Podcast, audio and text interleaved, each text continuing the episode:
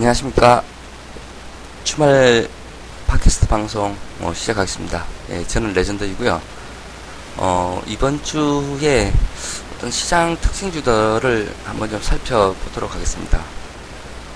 어, 가장 주 후반, 예, 주 초에는 예, 반도체 장비, 어떤 소재 쪽들이 상당히 좀 많이 주목을 받은 측면이 좀 있습니다. 그리고 주 중반으로 좀 넘어가면서 어, 사드 완화 그런 기대감들이 계속 좀 부각이 되면서 뭐 호텔 신라나 또 일부 화장품주들 어, 아모레나 이런 쪽들 상당히 주가의 탄력이 어, 세진점 측면이 좀 있는데요. 이러한 부분에 대한 그런 기사들을 한번 좀 살펴 어, 봐야 할 것 같습니다. 어. 우선 주 후반에 올랐었던 종목들 체크부터 먼저 하겠습니다. 어, 중국인의 어, 한국 비자 신청 건수가 어, 회복되고 있다라는 이런 뉴스가 좀 따라와줬습니다. 어, 아시아 경제에서는 어, 사드 보복 철회 수순, 예, 중국 한국 비자 신청 회복세라는 제목의 어떤 뉴스가 나왔고요. 중국인 입국자가 급격히 증가할 가능성은 아직은 낮지만 어, 사드 보복 분위기 완화 기대감은 상당히 좀 높다. 그 다음에 중국인 출국자 어, 성수기인 3분기부터 입국자 회복 기대 및 어, 실적 개선 가능성에 무게를 둬야 된다. 라는 이렇게 뭐 짧은 뭐 타이틀을 두고 어떤 기사가 좀 나와준 측면이 좀 있습니다. 이러면서 어, 중국인들의 어떤 한국 비자 신청 건수가 어, 회복이 되고 있다라는 이런 소식 때문에 최근에 어떤 호텔 신라 주가가 어마어마하게 좀 오르고 있습니다. 예, 호텔 신라 한번 이번 주에 한번 좀 보시면은 어제 어제도 4.5%나 좀 급등 마감을 해주고 있고요. 이번 주에 어, 5일 동안 보시면은 예, 어, 주가가 월요일날 시가에 48,000원대에서 지금 금요일날 종가가 54,000원대까지 예, 올라와 좀 측면이 있습니다. 그러니까 이번 주에 10% 이상 예, 급등한 이런 모습이 좀 연출이 좀 되었고요. 아무래도 한번 보시면은 아모레퍼시픽 같은 경우에도 이번 주에 10% 이상 예, 주가가 상승하는 모습이 좀 따라왔었습니다. 월요일날 27만원에서 예, 금요일날 종가가 31만원까지 예, 수직 급등하는 이런 모습이 연출이 좀 되었고 아모레에 이어서 뭐 아모레G나 뭐 이런 쪽도 상당히 좀 좋은 모습이 좀 따라와주고 있고 또 이렇게 되면 이제 파라다이스 이런 것도 좀 봐야 되겠죠. 예, 파라다이스 GKL. 근데 사실 GKL은 좀 모멘텀이 좀 약해지고 있고 최근에 마카오 쪽이나 이런 쪽 보시면은 어 굉장히 지금 대호황을 좀 누리고 있다라는 그런 기사들이 좀 따라와주고 있습니다. 이 카지노 업계가 파라다이스 같은 경우에는 이제 영종도에 대한 그런 모멘텀이 좀 세지고 있죠. 그래서 점차적으로 추세가 좀 회복이 되고 있는 그런 국면이 좀 따라와주고 있고요. 뭐 이렇게 되면은 이제 중국 쪽 예, 사드 피해주들 쪽으로 해서 점차적으로 시장에서 어떤 어느 정도 투자 심리가 좀 회복이 되고 뭐 최악은 좀 지나고 있다. 예. 어떤 뭔가 이렇게 분위기 자체가 완전히 회복되고 있는 그런 것은 아니지만은 분위기가 점차적으로 완화가 될 수 있다라는 그런 기대감들이 어, 확산이 좀 되고 있고 사실 또 어, 중국 쪽으로의 그런 화장품 에 대한 그런 기사는 계속 좀 우호적인 그런 부분들이 좀 따라와 줬었죠. 그래서 이제 최근에 보면 또 뭐 한국 화장품이나 이렇게 화장품 쪽에서 value가 좀 싸 보이는 종목군들도 이번 주에 추세가 상당히 좀 회복이 되고 있는 그런 상황이 좀 연출이 좀 되고 있습니다. 한마디로 어, 지금 중국인의 어떤 한국 비자 신청 건수가 회복이 되고 있다라는 소식은 여행주들한테도 상당히 좀 호재이겠죠. 이번 주에 하나 투어 한번 살펴보겠습니다.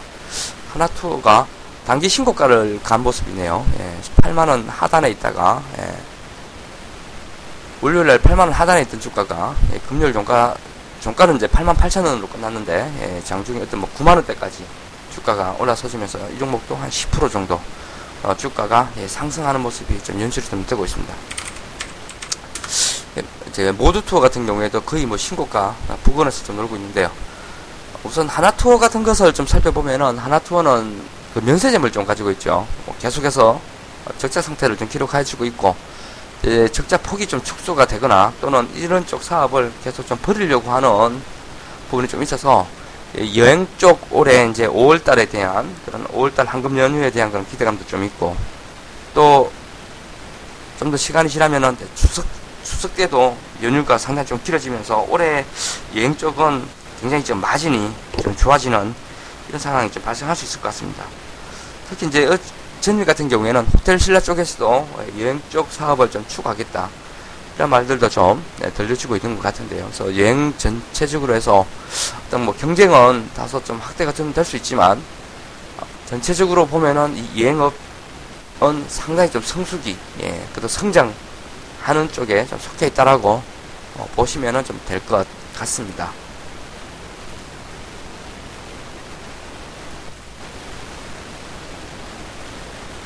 어, 뭐 기사를 조금 읽어보시면은 이제 비즈니스 포스트에서 나온 그런 기사가 있는데요.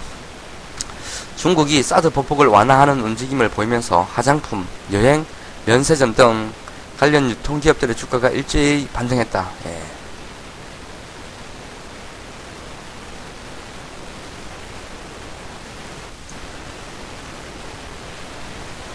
롯데 쇼핑도 한번 좀 보겠습니다. 롯데 쇼핑. 예. 와 롯데 쇼핑도 최근에 어떤 뭐 그룹 쪽에 대한 이슈도 좀 있습니다. 예, 그룹 쪽에 대한 그런 이슈도 그 롯데 그룹주가 어, 순환 출자 해서 어떤 뭐 경영권 강화, 예, 그러니까 지주사 전환을 앞두고요. 이 회사 자체적인 어떤 모멘텀도 좀 상당히 좀 세지고 있는 그런 부분인데요. 이, 이 무거운 이 롯데 쇼핑 같은 경우에 21만 원에서 예, 이번 주 24만 원까지 이 종목도 지금 10% 이상 예, 급등 마감을 좀 해주고 있는 그런 상황입니다.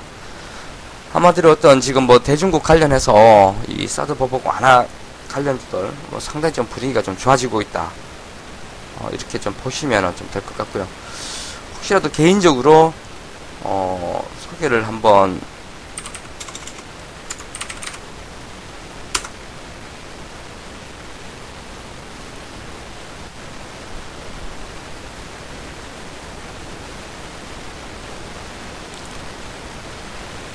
해보면은 예.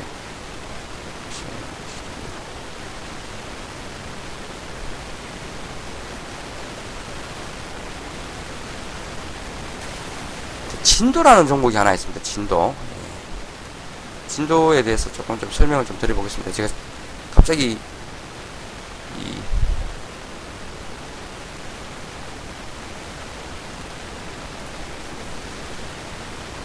진도가 사실 이제 그 모피 업체잖아요. 예, 모피 업체고 사실 뭐 모피의 사용처가 어떤 조금 나이가 있으신 중년 여성분들 예, 그리고 뭐 조금 돈이 있어 보이는 예, 고급 예, 모피 쪽이 고급 의류이기 때문에 이게 좀 시장에서 상당히 주목을 못 받고 있는 것이 좀 사실입니다. 그다음에 의류 자체도 좀 단일화되어 있고 어 물론 젊은 계층 쪽으로 좀 파고들려고 좀 했었습니다만 그동안 그 시장에서 크게 좀 먹히지는 않은 그런 부분이 좀 있었습니다. 예. 좀 전체적으로 좀 살펴보시면은 어 이게 사드 완화 수혜주가 좀 될 수도 있습니다. 어 이게 왜 그런가 하면은 중국은 네, 전 세계 최대의 그런 모피 수입국이었고요. 예, 중국의 그런 모피는 품질이 낮아서 중국인들은 외산 브랜드를 좀 선호하고 있습니다. 어, 15년에 중국 홈쇼핑 채널, 예, 현대가유에 그 진출을 좀 했었고요. 그 다음에 고가 모피가 그 실제 그 홈쇼핑 방송에서 어, 제품이 완판이 좀 되기도 했습니다. 예. 그리고 작년이죠. 예, 작년에 중국 전역에 그 모든 방송 채널이 좀 가능한 메이저 업체인 GS6거나 어, CJ 동방, 그 다음에 차이나 홈쇼핑 이쪽하고 중국 진출 쪽으로의 그런 타진 중이었으나 사드 배치로 인해서 이러한 부분이 진출에 대해서 좀 지연이 좀 된 부분이 좀 있습니다. 근데 이게 어, 중국에서의 그런 사드 보복이 좀 완화가 되고 또다시 만약에 이제 홈쇼핑 채널로 작년에 들어가기로 했었던 그 GS6호나 CJ 동방, 어, 차이나 홈쇼핑 이러한 쪽으로 만약에 이런 분위기가 완화가 되면서 들어가기 시작한다라면은 어, 15년에 좀 보였었던 어떤 그 고가의 그런 모피 제품이 어, 완판이 된 그런 사례가 좀 있기 때문에 어, 혹시나 하는 그런 기대감들이 상당히 좀 생겨질 수가 있다는 것이죠. 이 외에도 어, 그 봉단 물류센터의 매각 추진에 대한 그런 가능성이 좀 있어서 자산 가치도 상당히 좀 긍정적으로 좀 보여지는 그런 상황인데요. 어, 우선 이번 주에 그 카페 방송을 통해서 한번 진도에 대해서는 살짝 언급을 좀 드린 측면이 좀 있습니다. 근데 목요일 정도에 주가가 갑자기 좀 급등을 해가지고 목요일 날 장중 한 9%대까지 주가가 급등을 좀 해주고 이번 주 월요일 대비는 한 10% 정도 예, 올라서주고 있는 그런 측면이 좀 있는데요. 이게 지금 중국 사드 보복 완화 그런 기대주도 하고 또 자산 매각에 대한 그런 모멘텀들이 좀 있어서 혹시나 조금 거래는 예, 적은 종목이긴 합니다만 조금 이 분위기를 좀 살피면서 예, 바라볼 필요도 있는 그런 종목으로 좀 판단이 좀 듭니다. 저도 이, 이 종목을 좀 공부를 해보면서 오 이게 사드 피해주였나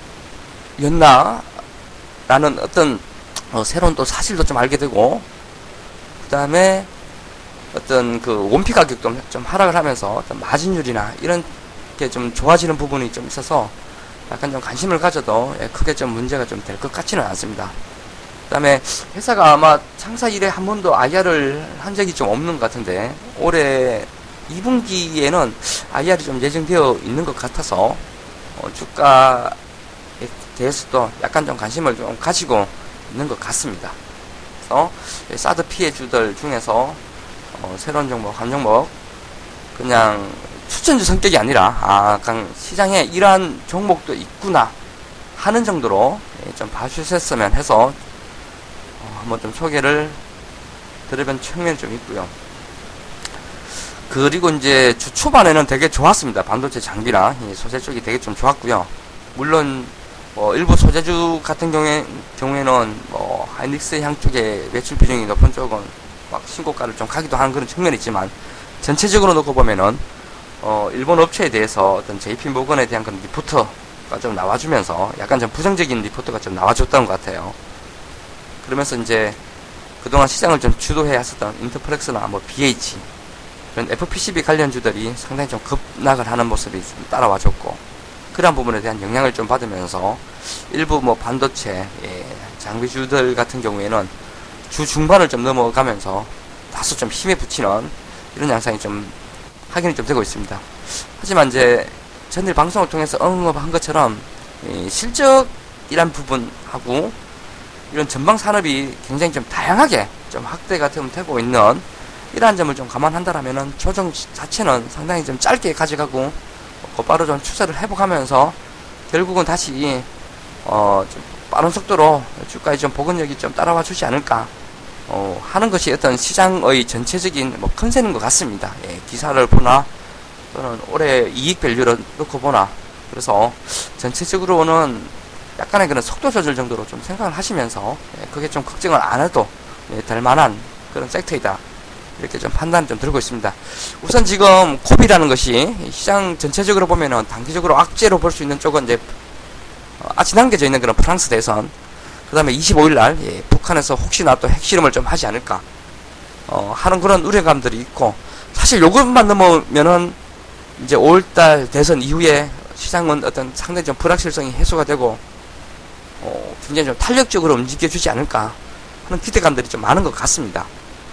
그래서 중간중간 한두 개 흔들릴 수 있는 그런 사안들은 좀 있지만은 큰 그림상 시장이 상당히 좀 기대를 가지고 예, 바라봐도 될 것 같기 때문에 자신감을 좀 가지고 시장에 좀 대, 시장에 좀 대응을 했으면 좋겠습니다. 물론 다음 주에는 좀 굵직굵직한 이슈가 아, 프랑스 대선하고 예, 북한 예, 25일 날 일정이 있기 때문에 이때는 조금 보수적으로 그 이후에 불확실성이 좀 제거되는 것을 보고 이제 뭐 큰 추세를 그리면서 좀 가도 되지 않을까 이렇게 좀 생각이 좀 듭니다.